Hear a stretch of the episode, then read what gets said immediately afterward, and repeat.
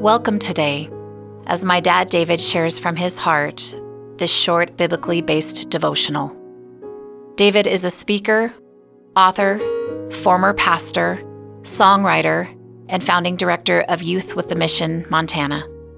He is also the author of the song In Moments Like These.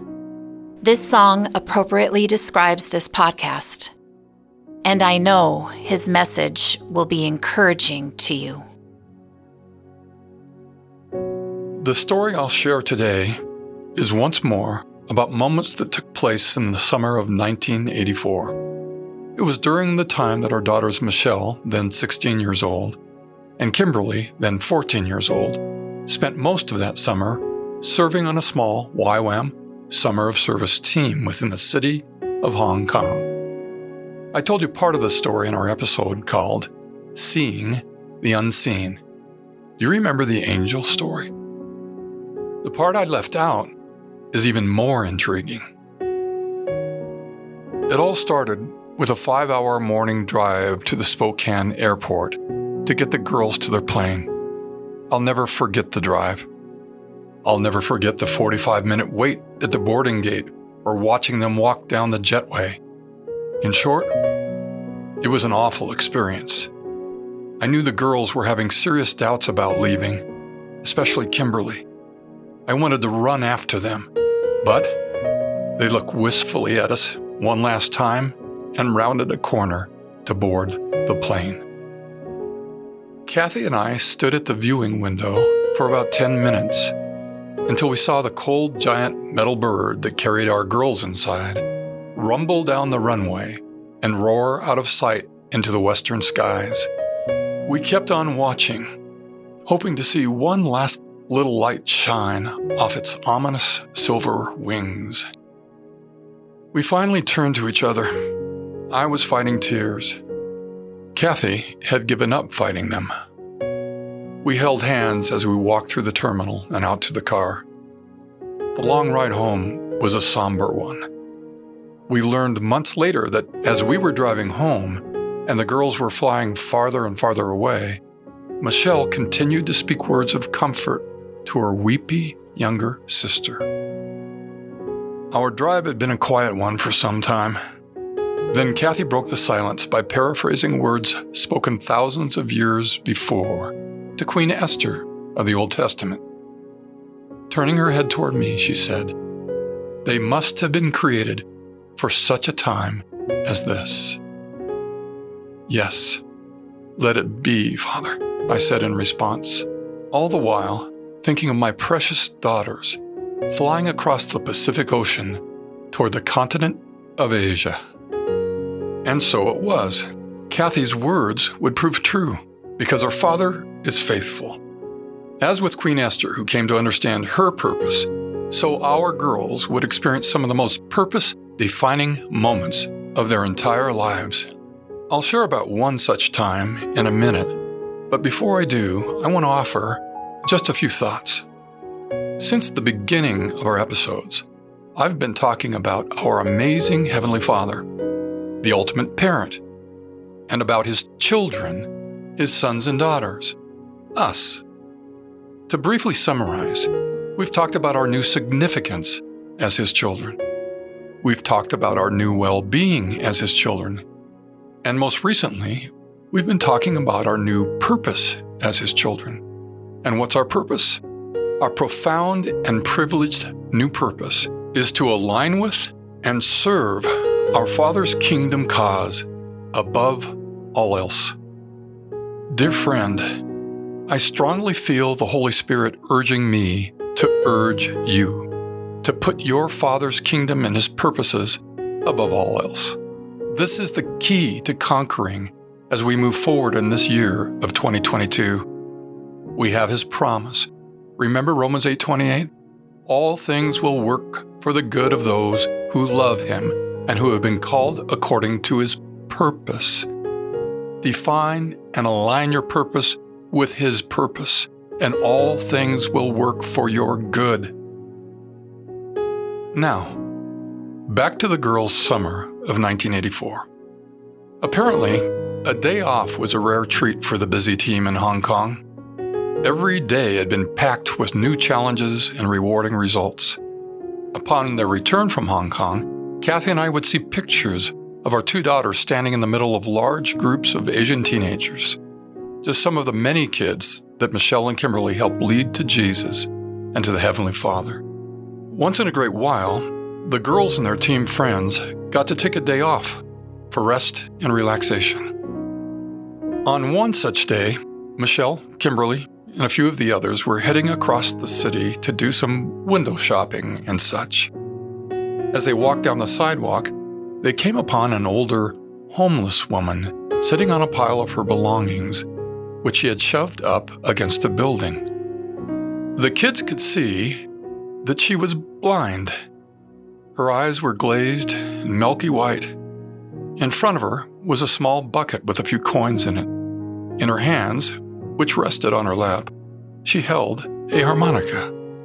She sat without emotion, staring into her dark and lonesome world passively listening for the sounds of new foot traffic and potential generosity. As the kids passed by her, one of them said, Don't you think we should go back and help her somehow? It's our day off, the others said in unanimous reply. They kept on walking a short way farther. Then, they all came to a stop together, turned, and walked back to where the homeless woman was sitting. They knelt down beside her, each dropping a few coins in her bucket. Then, through the interpreter, they asked if she was hungry. She shook her head yes. So the kids bought food for her from a local street vendor only yards away. The girls were surprised at how greedily the women ate.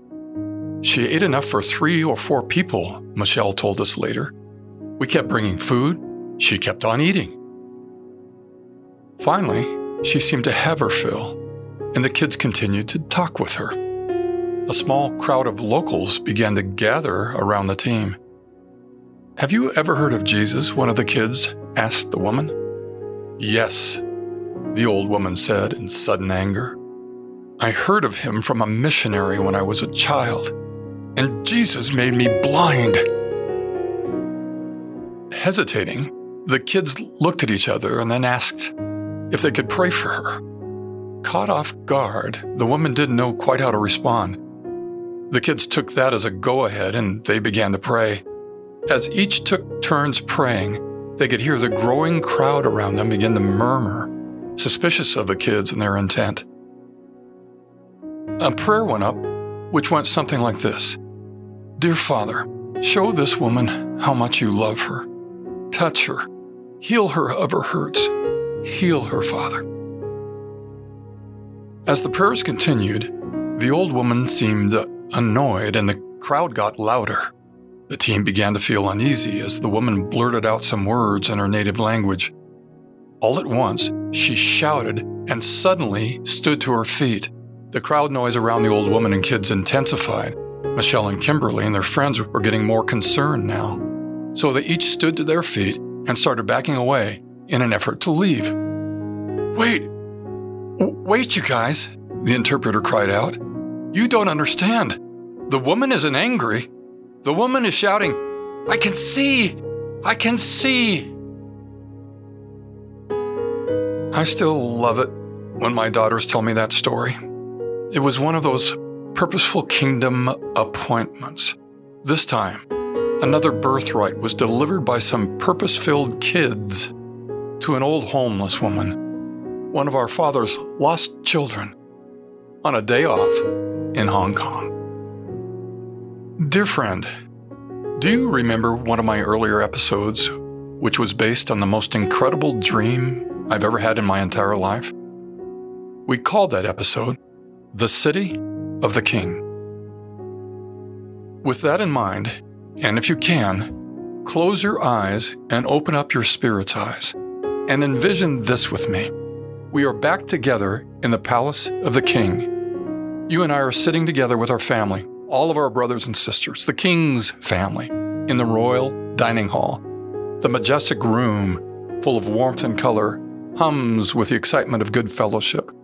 While we share in a spectacular feast set before us, we reflect on all the things that have brought us to this amazing place of restored significance. Though it goes unspoken, we both recognize a common sense of honor, peace, and profound purpose that we've never known in any other time of our lives. But now, it's time. Our father and his eldest son, both seated at the head of the table, push back their chairs and stand to their feet. Understanding there is a mission, we all rise together and get ready to go.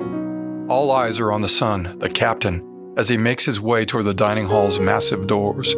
Without hesitation, we follow him through the great hallway and down the many steps to the vast courtyard below. Angels lead our noble steeds from the stables out back.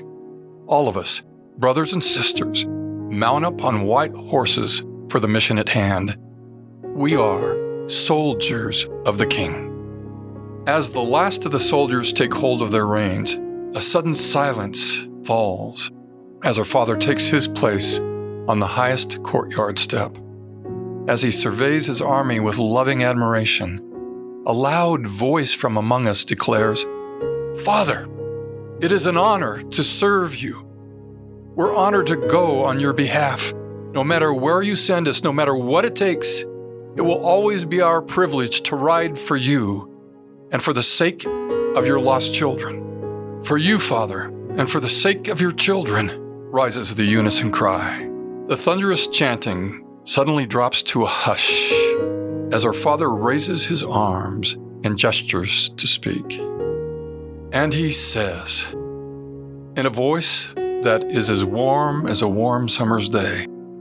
I love each of you so much. I'm so very proud of you. Remember, don't ever be afraid. Trust in your captain. He will always be with you, and I will always be with you. This is my promise. You are my sons and daughters. Then the captain shouts, Open up the gates. It's time. It's your time. Let's ride. Thank you, Father. In the uncertain times ahead of us, we can be certain of this. You are a promise keeper. You and your son will always be with us. Give this dear one a powerful new sense of that certainty and a new understanding of purpose like never before. Let it be. You've been listening to In Moments Like These with David Graham. If you'd like to contact David or find out more information about In Moments Like These, please visit inmomentslikethese.com.